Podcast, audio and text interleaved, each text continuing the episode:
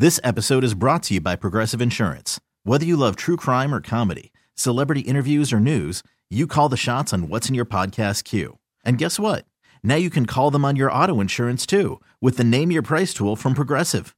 It works just the way it sounds. You tell Progressive how much you want to pay for car insurance, and they'll show you coverage options that fit your budget. Get your quote today at progressive.com to join the over 28 million drivers who trust Progressive. Progressive Casualty Insurance Company and Affiliates. Price and coverage match limited by state law. You could spend the weekend doing the same old whatever, or you could conquer the weekend in the all-new Hyundai Santa Fe. Visit HyundaiUSA.com for more details. Hyundai, there's joy in every journey. Sports Radio 610 presents Seth Payne and Sean Pendergast. We coming to H time. Let's get the work in, man. Let's go. Great day, great day. Oh, give me some juice, baby. Hey, what's happening, everybody? Happy Monday to you. Happy Reaction Monday. We are still reacting, and there's plenty to react to today. Hope you had a great weekend. Hope you enjoyed all the football. We've got our Super Bowl matchup for Super Bowl 58, and it is the Kansas City Chiefs and the San Francisco 49ers. If you want to know who's going to win the AFC title games, just follow the trail of Sean Pendergast predictions and turn 180 degrees and go the opposite way because that's that's what went. I had San Francisco, but I I had them covering in the game as well. So um, so at any rate, uh, that's what we have. Kansas City and San Francisco. Welcome in on a Reaction Monday. I'm Sean Pendergast. He is Seth Payne. And Seth, I would say my big takeaway, and we'll get into each of these games. Those are two losses for each of those teams and probably fan bases too, especially in Detroit, those are going to sting for a while. I can live with losing 34 to 10 to a better team like the Texans did a week ago. Like I was Yeah, okay, I was okay like I was okay like 6 hours later. I but those are the the way the Ravens lost with all the stupidity and and the Lions are the big one everybody's talking about.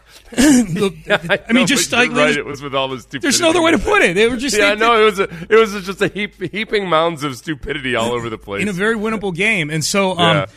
and then the Lions, which is, I mean, this will be the one that I think most people probably around the country are talking about because the Lions were 30 minutes away from doing a, like a Chicago Cubs thing from back in 2016 and getting to a, a Super Bowl when they've never been to one before, and they just unraveled in the most lion way possible. With the Dan Campbell decisions are getting a lot of scrutiny on fourth down, two fourth down decisions to go for it instead of kick Yep. field goals in the second half.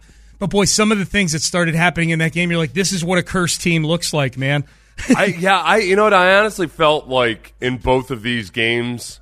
It's easy in hindsight to say this, but I think it'd probably bear out if you look at kind of some of the like if you went through and classified boneheaded decisions, clutch situations, dropped balls, things like that. It felt like both of the teams with the most playoff experience uh, took advantage of it Executed, and used it to their advantage, whether it's the way they played in the second half um, or like the deci- the things they did and did not do, all of that. But the the the turnaround with the 49ers especially, I mean it hinged on so many kind of flukish things there in the third quarter. The the just gimme interception that turned into an Aiyuk reception at the five yard line. I that was I I think if they don't make that play right there, it's very unlikely that the 49ers even spark a turnaround. Yeah, that that and that was preceded by the decision by Dan Campbell to go for it on fourth and two instead of kick a makeable field goal. Yeah. Um. And and on fourth and two, they they had a play. I mean, it hit the receiver in the hands. Josh Reynolds. Josh Reynolds is going to be another guy who's not going to be able to sleep for the next five days. Crucial drop on fourth and two, which would have it wouldn't have been an easy catch, but it's a catch an NFL receiver should make. The drop on third and nine a little later on in the second half by Reynolds is the one that's really going to haunt him. That was just took his eye off the ball. But it felt like Seth that fourth and two decision up twenty four to ten. You got a chance to go up three scores. Dan Campbell's getting a lot of heat for this today. They don't execute on fourth and two. And then a couple plays later, boy, it's on the TV in our in our studio right now. It bounces off the safety. Brock Purdy, who'd been awful up to this point, throws th- overthrows a deep ball that should have been an interception, hits the DB in the face inside the five yard line, and Brandon Aiyuk makes a circus catch of it. It felt like that fourth and two decision was like this karmic gateway to to then some real Lions things actually happening. Like the the very they score right after that that circus catch, and then the very next series, Jahmyr Gibbs fumbles on the first play. inside Lions territory. Next thing you know, it's 24 24. They've scored two touchdowns. The Niners have to tie it up in a matter of four minutes in the third quarter. And that Gibbs fumble, too, was on a play that was botched. It was somebody was going the wrong way on that. Yep. miscommunication by either Gibbs or uh, or or Goff or whomever it was. I, I'm okay with the I, without even breaking down the analytics too much, other than to say that like, it seems like a lot of the analytics people say it's pretty much a wash in that decision in that in that situation. And if it's a wash, look, the Lions have made it that far by by doing just that, and they very easily like they had the situations where they could have made those. And and I think if you just even look at the game flow too, at that point when the Lions went forward on fourth and two with about six and a half minutes remaining in the fourth quarter, um, Brock was eleven for twenty one for 153 yards. bad, yeah. Yeah, like he just they the they had not been able to move the ball, and I I I I appreciate like what Dan Campbell was going for there. I don't think it was like an overtly meat-headed play or anything, and I also think that all of their decisions on fourth down are also like guided by the fact that the kicker they're using has been he's not a good kicker. he's, a really bad kicker. He's bad. He's bad. The the second one, the second decision to go forward on fourth down, I think is the one that probably invites even more scrutiny. You're down 27-24 and you've got a chance to kick a 47-yard field goal to tie the game and you go for it on fourth and 3 and um and and you don't get it. That that one was a more of a conventional. You didn't get it, like you didn't execute. Like the Josh Reynolds drop on fourth and two, you had a play that was there. Yeah. Um, the fourth and three was probably like the bad side of Jared Goff, where he got a little bit of pressure. He was asked to do things improvisationally, and then he just kind of threw the ball into an empty area, and it just landed incomplete. That one will invite more scrutiny because it's a 47 yard field goal. Again, as you point out, Seth, their kicker's not good. Um, but still, uh, I think, like honestly, I think 31 other teams probably kick a field goal to tie the game in that situation. Here was here was Dan Campbell after the game explaining, or at least sticking up for his decisions. I just felt really good about us converting and uh, getting our momentum and and not letting them play long ball. Um, you know, they were bleeding the clock out. That's what they do. Um, and I wanted to get the upper hand back. Um, you know, and it's easy hindsight, and I get it. You know, um, I get that, but I don't regret those decisions, and that's hard. You know, it's hard because you know they didn't. We didn't come through. It wasn't able to to work out. But I just, I don't, I don't, and I understand the scrutiny I'll get. That's part of the gig, man. Okay, so as far as the like the obviousness of going for the field goal in that situation, mm-hmm. I think a lot of people look at it and think, "Oh, okay, forty-seven yard field goal. That's a like that's an easy three points. Why don't you take it?" That kicker Badgley in his career, he's thirteen of twenty-four from 45 to 50 yards. Like he's a 50-50 guy from 45 to 50 yards, whereas the Lions are like 70% on going for it on fourth and 2 or fourth and 3. So like like just by that math alone, it there's a there's an argument to be made for him going there. And then I also think, like, I think when people do it in their minds, they just think, well, oh yeah, it's forty-seven yard field goal, no big deal. That's a that's an easy three, and it's just it just wasn't with that kid. He's just not a good he's not a good kicker. No. Um, I thought the most egregious game management thing, honestly, even more so than going for it on fourth down, because as you've pointed out, this is what they've done all year. Um, there's at least one of those I would have kicked the field goal. Um, towards the end of the game, they're down by two scores. There's about a minute to go in the game. They've they've only got two timeouts left.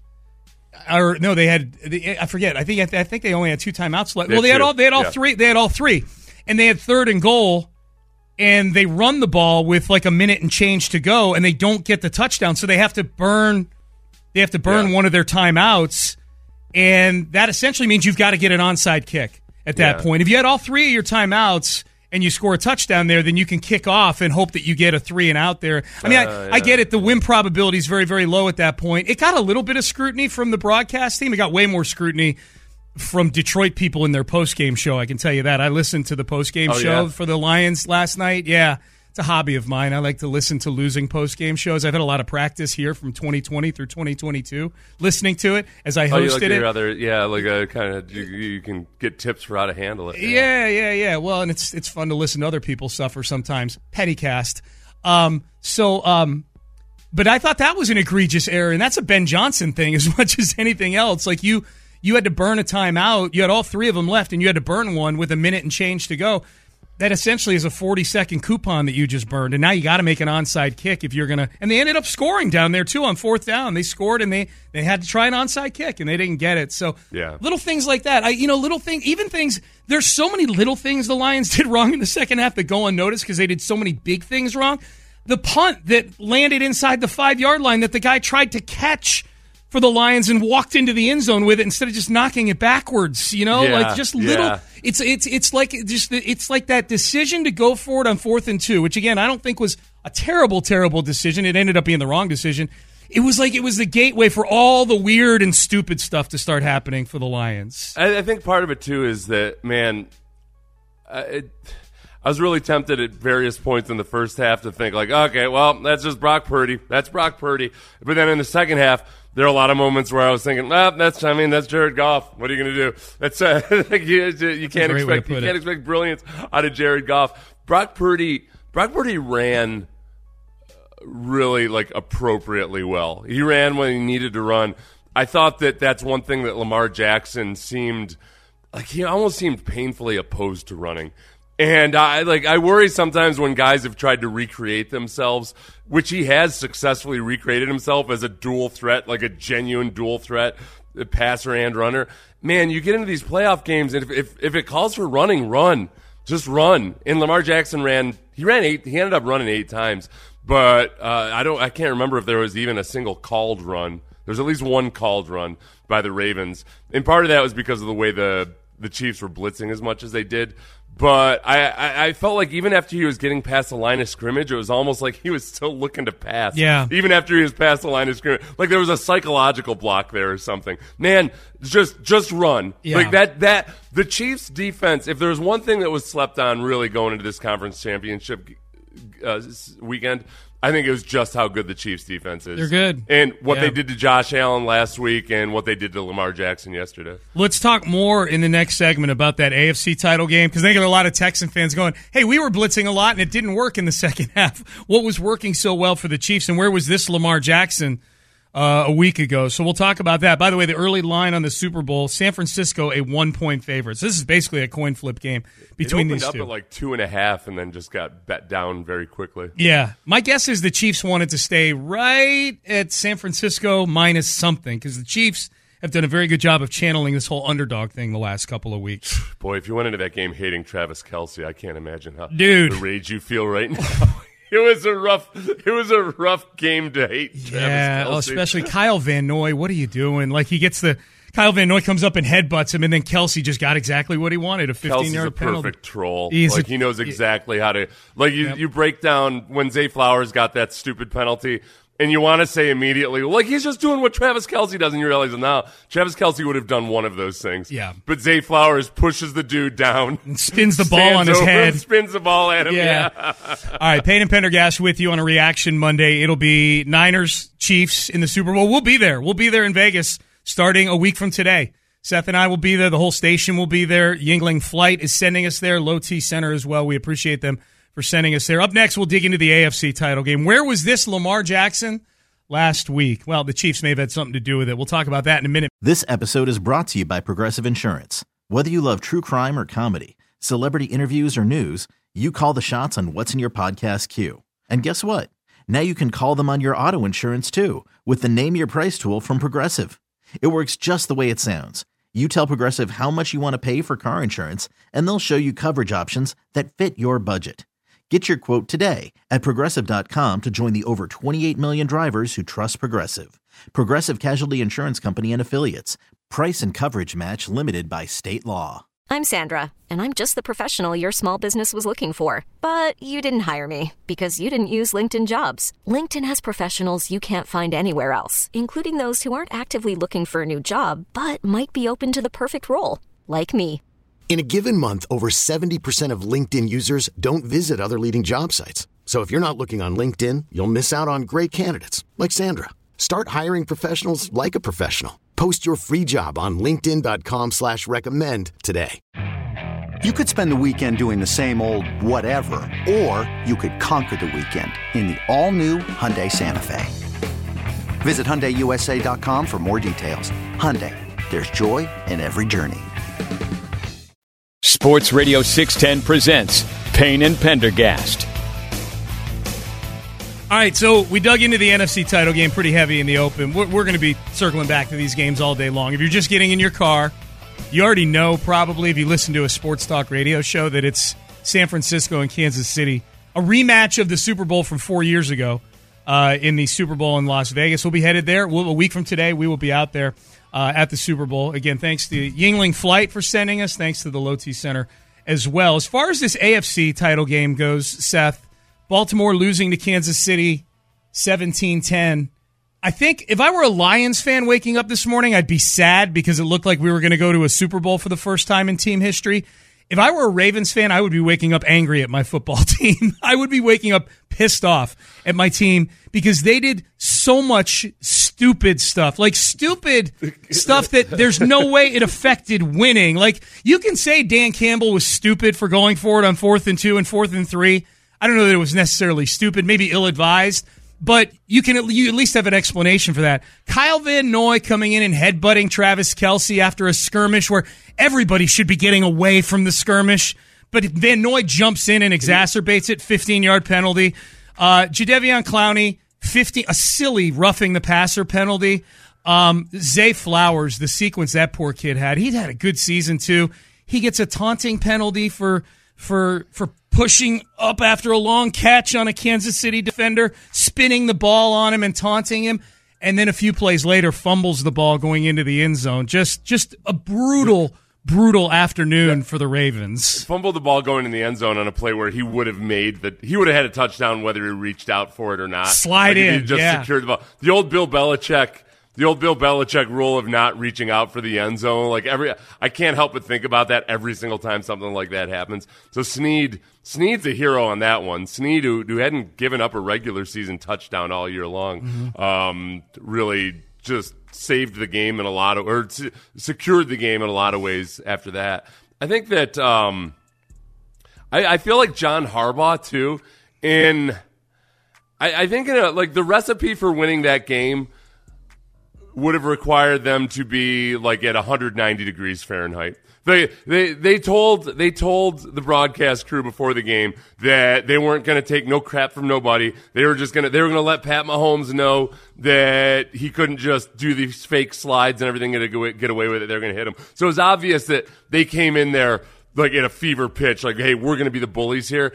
And and Harbaugh got him cooked up to the boiling point instead of just a little bit less. Yeah. they needed to be they needed to be at 190, and they were at 212, and that's just that was enough to just tip everything over the edge. Yep. And then uh, and then the worst decision of all was Lamar Jackson throwing the the final interception he did there, where.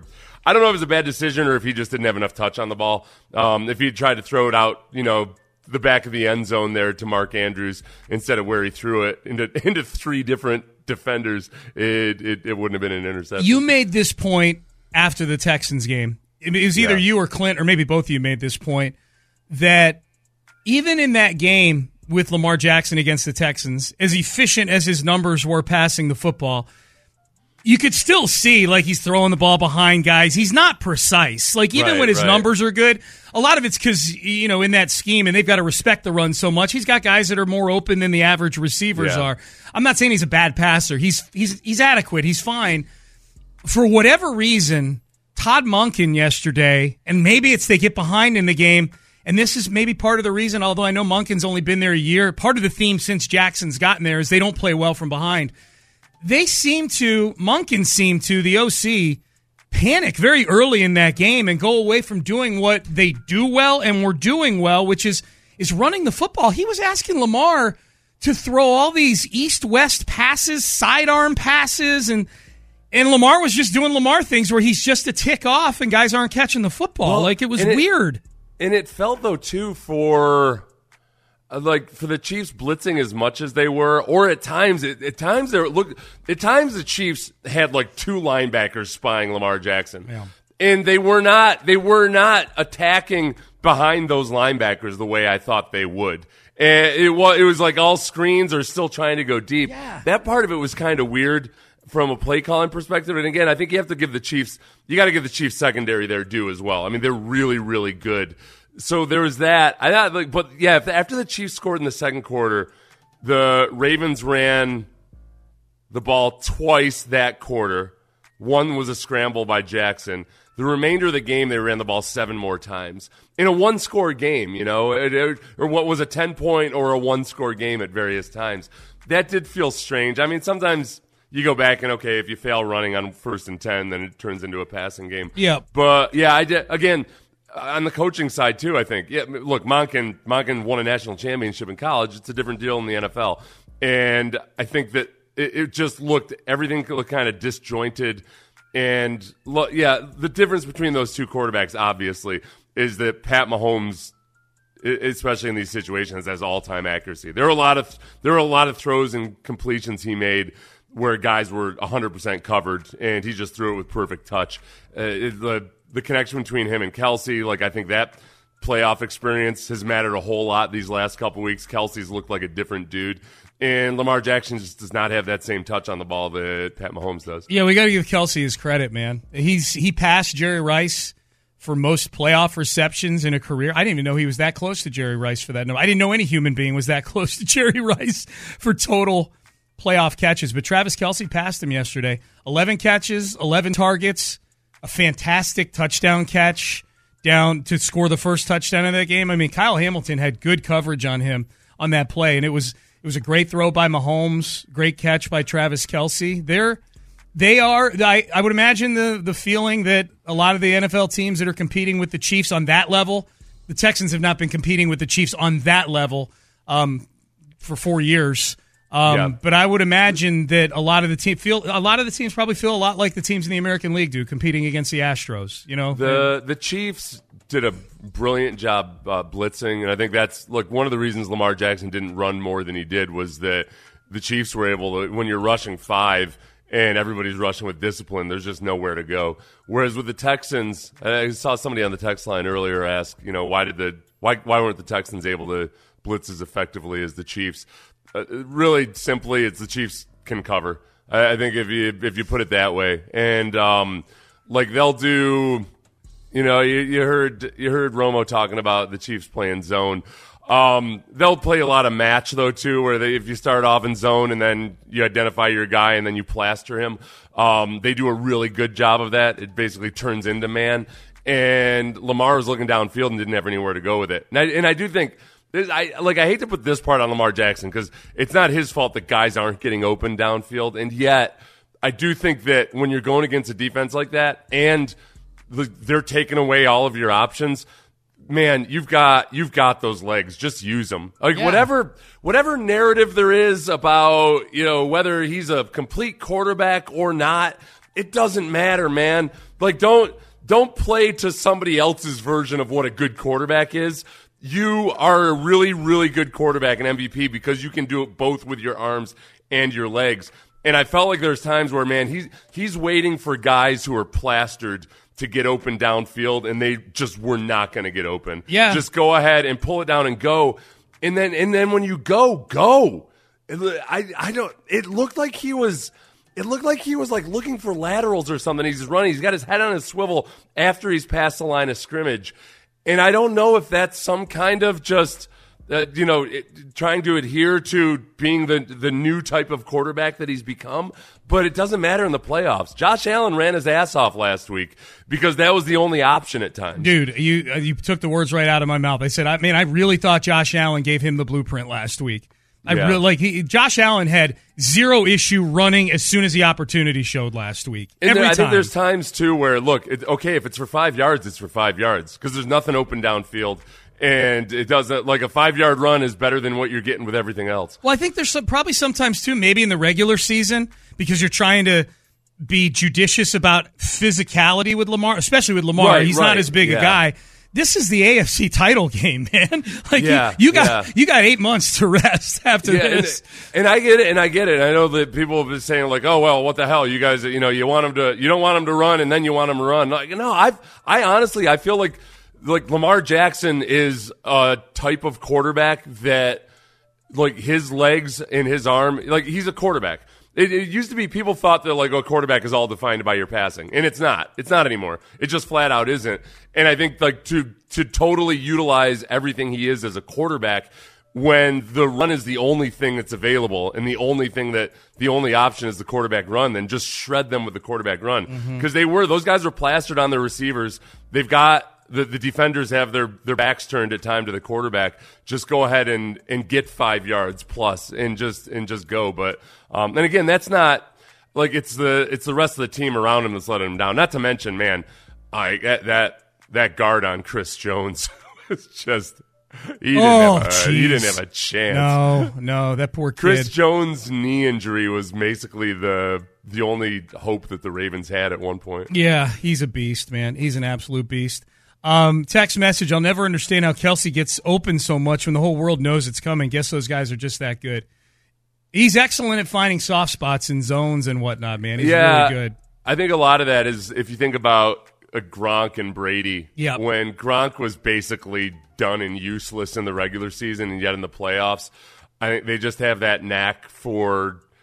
They've got that ESP connection between the two of them, and just exactly uh, how Kelce's going to respond to coverage, and and, and Mahomes has complete and total trust that he can just get the ball to him when he needs to get it to him. Um, it's not it's not just Kelce; it's the combination of Kelce and Mahomes. What did you make of the um, what? At least in the little short snippets that wound up on the internet, looked like two of the varsity athletes bullying some little soccer player on the playground before the game, where uh, Mahomes and Kelce. Justin Tucker, the kicker for the Ravens, Yeah. was trying to get some work in before the game and was doing it down at the Chiefs end of the field. And Mahomes kept taking the little holder apparatus to hold the ball for Tucker and tossing it. Kelce at one point just walked over and kicked and tossed Tucker's helmets and footballs away. Like that, that got a lot of that got a lot of run. Like, oh, look at the juice on this game. I, yeah, I, I saw a lot of people in the comments saying that, you know, like, oh, this is just people are going to try to make something out of this when everybody's just joking. I was trying to look at the facial expressions. It didn't look like anybody was joking. And this, Right. look, this this does happen. There's specific time windows when the offense is allowed to be on specific areas of the field and when special teams is allowed to be on specific areas of the field. So I don't know in that moment exactly who is allowed to be where or what. Uh, I don't know. I usually, I think that, I think sometimes the kickers think they have a little bit more free reign of it than, than they actually do, but I have no idea. It was, uh, it was, it was interesting. It was I uh, I put it to the audience on the Yeah. app called X, formerly known as Twitter. The one opinion that I got on this, like, okay, this guy's opinion is educated on this because Yeah. he's a former NFL player who played special teams, even long snap for a little bit at one point for the Texans in a pinch. Joel Yeah. Dreessen, former tight end. Uh-huh. This was his take.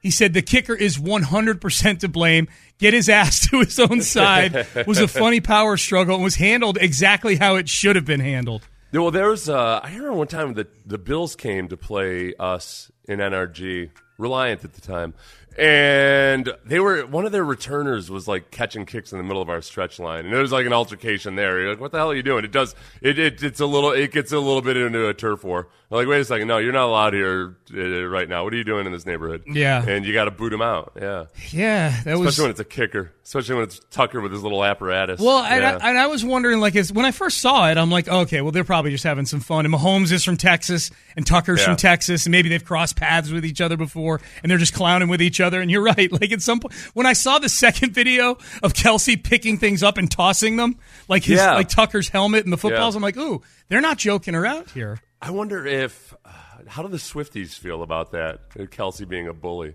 Is that uh, is that going to be? It's a good question. Is, that gonna is that gonna open their eyes to perhaps what a what what what type I can tell really you, is? the Swiftie that is my daughter, if that were the case, it was not affecting her fandom of the Chiefs at all after the game. Oh, she oh she's a Chiefs Big fan now, Chiefs huh? fan now. Oh, yeah. Yeah, I guess that makes sense. Oh, yeah.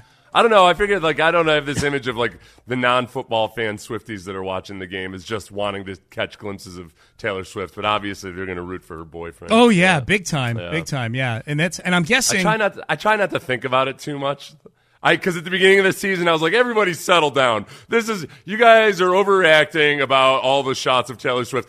It's been an entire season and I'm done with it. I Oh, just, yeah. I, I- it's just too much. I just don't, I don't need to, I don't need to see anybody's family members every single time that person does something. You know- I don't like that generally as a rule. It you know annoys me. who's you know who's had too much of it based on reading lips in the press box? Taylor Swift.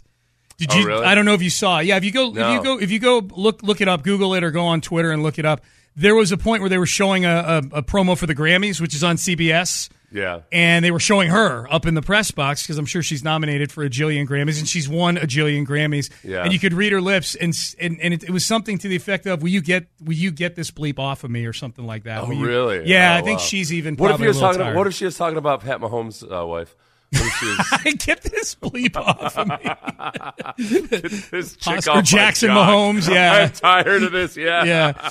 I Payne and Pendergast with you on a Reaction Monday headlines. We will continue to react to the AFC and NFC title games and um, also coaching news, which involves the Houston Texans that we will get to as well. Uh, a former Astro is now officially, officially a former Astro. How we feeling about that? Whole lot more in headlines. We roll on next. We really need new phones. T-Mobile will cover the cost of four amazing new iPhone 15s, and each line is only $25 a month. New iPhone 15s? Only at T-Mobile get four iPhone 15s on us and four lines for 25 bucks per line per month with eligible trade-in when you switch. Minimum of four lines for $25 per line per month with auto pay discount using debit or bank account. $5 more per line without auto pay, plus taxes and fees. Phone fee at 24 monthly bill credits for all well qualified customers. Contact us before canceling account to continue bill credits or credit stop and balance on required finance agreement due. $35 per line connection charge apply. Ctmobile.com. Spring is a time of renewal, so why not refresh your home with a little help from Blinds.com? We make getting custom window treatments a minor project with major impact. Choose from premium blinds, shades, and shutters. We even have options for your patio, too.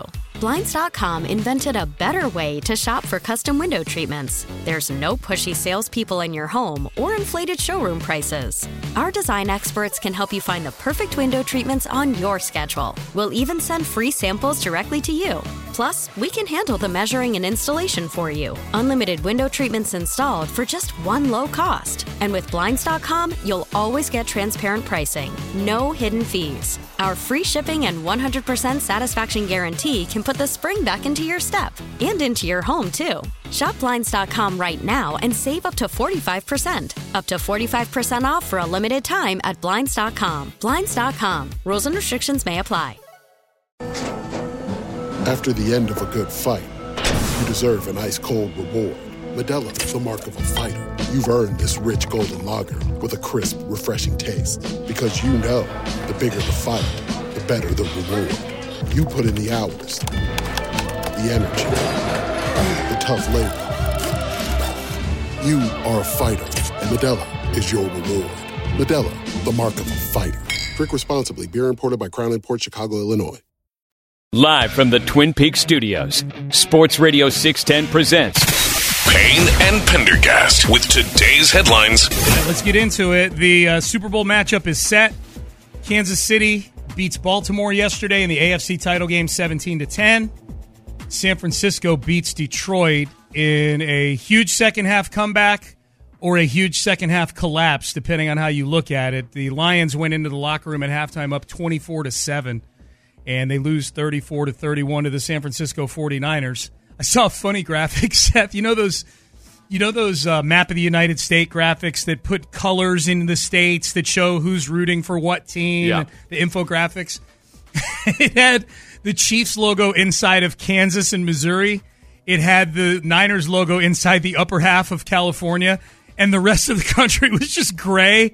And gray was like, we wish this matchup had never happened or something like that. Oh, like there's yeah. there's no like I feel like if the Lions were in this, that would have been an America's darling kind of thing. Maybe Yeah. even the Ravens, because Lamar Jackson is pretty likable and he would be breaking through. Even though the Niners haven't won a Super Bowl in a long, long time, I feel like these are two teams that by and large America is probably a little tired of, the 49ers do and the, the, do the 49ers uh, of the teams that have had a lot of historical success i don't i feel like they're the team that has the least national fan base do you know what i mean if, I, if we were to lump together like the packers the cowboys the 49ers um, who am i Patriots. missing the patriots I, I feel like the 49ers have uh, the- Steelers. Yeah, oh, the Steelers for sure. Yeah. Of those teams, I think the Patriots and the 49ers have the fewest like nationwide fans. I would say You so, yeah. You go to any sports bar anywhere in America, there's going to be Steelers fans, there's going to be Cowboys fans, there's going to be Packers fans. Yup. I don't think that the 49ers and Patriots have that same level of support nationally. Yeah, I don't know. That's a good question. Like, I- and and boy, I would say when the Raiders were in Oakland, you could make a case that the Oh, yeah, Niners might not might not Yeah. even have the most national fan base in the Bay Area. You know? Uh, Yeah, with so Raiders. the uh the yeah, so the Raiders are another one of those teams. Yeah. You go into any sports bar, there's Raiders fans. Yeah, yeah. So yeah. yeah, and uh, and I guess maybe the different well, the Patriots it's been more recent success, but Mm-hmm. the 49ers had their success back when, you know, like uh, back when people were forming their allegiances and everything. 80s and 90s. I don't know. yeah. There's yeah, there's something about uh, I don't know, you know, the 49ers have something in common with the Chiefs maybe is, is that uh, I, I don't know. There's something that uh, people just. I, I think it's more driven by the quarterback than uh, and his image. So perhaps people don't even become a fan of the. Uh, people hate the Chiefs right now. That's all. Yeah, they do. No, Yeah. the Chiefs are the Chiefs are getting the the Patriot like whatever the Patriots were for the last twenty years. The Chiefs have inv- have evolved to their credit, have evolved into the 2020s version of that. The early line on this Super Bowl, and we're going to dig more into these two games at seven o'clock. Just all the twists and turns in the games because we got other headlines we got to get to. The early line on this game, Seth, it opened with San Francisco nearly a field goal favorite. It's come down to San Francisco minus one. Do you have an early feel on this game at all, or we've got two weeks to dig into this thing? Do you you have any sort of early vibe on this game between Kansas City and San Francisco? Any early gut feel on it to you? I think the the Chiefs defense has been I don't want to say criminally underappreciated this year, but it is I it, I, I think that I, I think people didn't quite want to believe that the Chiefs defense was carrying them as much as they were. Right. Um so uh, after having watched Brock Purdy, like really honestly, and I didn't feel like Brock Purdy was actually playing good until the score was tied at 24-24.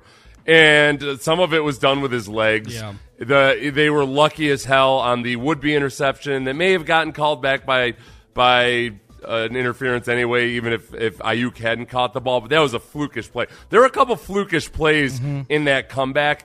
Uh, You know, Brock Purdy throwing back across his body on a stupid, stupid pass that ended up being a completion. And they're There- like, yeah, they're like fourth wide receiver makes a, like, like Yeah. a one-handed catch, a Yeah. huge catch. Yeah. So I think, like, I don't trust Brock Purdy versus that Chiefs defense right now. I, I have a, I have an extreme respect for the the Chiefs defense. Yeah. and what they've been able to do the last couple of weeks. 47 and a half 47 and a half the total which is actually for two teams that have very good offenses at least very good at least talent wise very good offenses i know the chiefs numbers have been down this year somewhat of a high total for two teams that have elite defenses and uh, or i should say elite uh, level offensive talent on their teams we'll dig more into these games at the top of the hour but I- it'll be I- kansas city and san francisco Well, they, I like Pacheco with two weeks to rest and get completely healthy versus that 49ers run defense that you could see is really uh, like the 49ers run defense is, is one that the numbers just do not tell about the weaknesses that it actually has. And you saw that at least in the first half last night. Yeah, the total yardage, they're not bad. It's because they're ahead all the time and teams don't run Yeah. against them very much.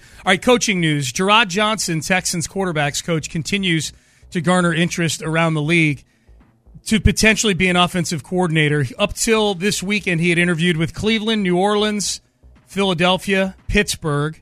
I know at least two of those have been filled. Philadelphia has hired Kellen Moore. Cleveland is hiring um, uh, Jo- uh, Ken Dorsey, um, the former Buffalo offensive coordinator. Add Tampa Bay to the list of teams that Jerrod Johnson is getting interest from. Uh, and this would be one, presumably, where he's going to be calling plays because Todd Bowles is a defensive head coach. So Tampa Bay, Jerrod Johnson's still getting a lot of interest. No offers yet, but interest as an OC. And Jerrod was uh, was in Tampa before, right? He's been everywhere. I don't. Yeah, Yeah. I'm, not, I'm, not, I'm not totally sure. Well, he was with uh, with uh, uh, never. mind. I, I, I want to say, you- yeah, yeah. So, um, yeah, the, the timeline on this is an interesting one. Um, hopefully, we'd find out within the next couple weeks, so you can start making making moves for you know who replaces him. If uh, but I feel like yeah, Bobby Slowik's probably going to be here. They- Yeah. they- people are. It seems like a lot of people in the know feel that Ben Johnson's uh, got a really good shot at getting that job in Washington, and maybe they announce that within a couple days of Ben Johnson being uh, eliminated from the playoffs. And likewise, Dan Quinn in Seattle seems to be a pretty heavy favorite for that. So, um, so yeah, so that that's that's where we are right now with coaching news with the Texans. Their former defensive line coach Jacques Cesaire finds a home in Cleveland. He'll be their new D line coach. Quick baseball news: Hector Neris signs with the Chicago Cubs. He turned down his eight and a half million dollar player option with the Astros to sign a what will at a minimum be a one year nine million dollar deal with the Cubs, which could turn into a two year deal for as much as twenty three million with incentives and so forth. Um, I would have signed if if this were the deal for the Astros to sign to bring back Hector Neris, I would have brought him back at this money. Um, problem for the Astros is they're already way overspent in the bullpen. Uh, you know, Rafael Montero, eleven million bucks. They just spent nearly twenty million on Josh Hader. Ryan Pressly still on the payroll at fourteen. I don't think anybody thought Neris was coming back either. I think it, it, it's sort of seemed like they've conceded that Neris, Stanek, and Philip Maton are all going to be gone in free agency. Yeah. And I think that this is another one where you can't you can't worry about some of the pitching contracts you wish you hadn't done. Um, the Yeah, you're for stuck. this off season. Yeah, you're stuck with those Yeah. contracts, and you're there's only so much room to maneuver, and your your maneuvering was basically Josh Hader. So I'm like, that's yes, I would much prefer to have Hector Neris compared to some of the guys that have big contracts on the Astros right now. But what's done is done, and if you're going to go after Josh Hader, that uh, that that calms me down a lot about losing Hector. Yeah, for sure, for sure. Neris Neris was good for the Astros. He's Yeah. he's been among the league leaders. He, I think he's been third in appearances during his time of all- in all of baseball during his time with the Astros. So, um, so decent signing for the Cubs, I would say there. Um, last one here in headlines. Good job by uh, Deion Sanders' three sons. They bought him a house in Boulder. This is how you know NIL is working. Shiloh, Shedeur, and Deion Jr. bought their dad a house near the CU campus. It's a nice house. If it's the same house he was standing on the back patio of when you hear this audio, Yeah. hell of a job by the sons. Here is Coach Prime reveling in the fact that his sons just bought him a house. For y'all three to just, you know, want to put it together so that y'all make sure I'm straight when y'all gone is, uh, that's unbelievable, son. It almost provokes a tear. Look at that, man. Your life complete now, man. We gotta win. That's when it's complete. It's gonna happen. I appreciate this, though. My three sons. Your life is Your life's complete now. There's nothing. Is there anything more heartwarming than the story of uh, a kid who makes it, or three kids who make it, and then uh, buy their father a house, which he's had multiple of before, and how already is super rich and famous and everything. Their dad, who is still in a job that pays him like $8 million a year, right? Is, is their father is their father working like uh, nights as a janitor while he works a day job Yeah. at, a, at, a, at a manufacturing plant Yeah. or something? No, no, he's a uh, Hall of Fame. Hall of Fame Division One football coach Deion Sanders. Oh, okay. My dad's Your got- life is complete now. My dad's got three sons, and I can tell him right now if he's listening, you're not getting a house, just so you know. It's really nice. I, It mean, is I don't mean to take away Yeah. from that. It's really nice. Yeah. It's just not the it's not the typical uh, tearjerker that you might expect when uh, when when a, a kid some kids buy their parents a home. nice house, boy. It's Deion's, the- had plenty of nice houses. He has, he has, he has. Maybe he had a goal to live in 20 nice houses and he was at 19 forever. And now, now your life's complete. You've achieved your goal of living in 20 nice houses. I feel like after the after the cameras are off, Deion might tell the kids like, "Listen, guys, uh, I've told you this so many times before. If you're gonna if you're gonna flip a house like this in two years, which I very well might have to, uh, by the time you work in realtors commissions, property taxes, everything else like that, this was a dumb. This was dumb, guys. This is really dumb. Not to mention that that house is caters to about 0.01% of society has the ability to buy that house. Yeah, You yeah, know? yeah, yeah. That's great. Well, no, I mean some of the. the- It's not to say that he can't turn around and sell it or anything. It's just if you're if you're only planning on living somewhere for a year or two, the the, the home purchase doesn't make a lot of sense. Maybe this is a sign he wants to stay in Colorado. Who knows? Who knows? All right. Um, Payne and Pendergast with you on a um, reaction Monday. So let's continue to react. AFC, NFC title game. We've got our Super Bowl matchup. There are major, major Houston parallels from the AFC title game yesterday. Ones we like, and then ones that remind us of some really bad things. We'll get to those next. This episode is brought to you by Progressive Insurance. Whether you love true crime or comedy, celebrity interviews or news, you call the shots on what's in your podcast queue. And guess what? Now you can call them on your auto insurance too with the Name Your Price tool from Progressive. It works just the way it sounds. You tell Progressive how much you want to pay for car insurance, and they'll show you coverage options that fit your budget. Get your quote today at progressive.com to join the over 28 million drivers who trust Progressive. Progressive Casualty Insurance Company and Affiliates. Price and coverage match limited by state law. Okay, picture this. It's Friday afternoon when a thought hits you. I can waste another weekend doing the same old whatever, or I can conquer it. I can hop into my all new Hyundai Santa Fe and hit the road. Any road. The steeper, the better. Because my all new Santa Fe is available with HTRAC, all wheel drive, so I can hit the trail without a worry in the world. Heck, with three rows and best in class rear cargo space, I can pack the whole family in with all our gear. We've got available dual wireless charging for our phones, so we'll never lose touch with civilization, and we won't lose touch with the primordial power of Mother Earth. So, which is it? Waste the weekend or do something a little more epic? And conquer it in the all new Hyundai Santa Fe. Visit HyundaiUSA.com or call 562 314 4603 for more details. Hyundai, there's joy in every journey. T-Mobile has invested billions to light up America's largest 5G network from big cities to small towns, including right here in yours. And great coverage is just the beginning. Right now, families and small businesses can save up to 20% versus AT&T and Verizon when they switch. Visit your local T-Mobile store today.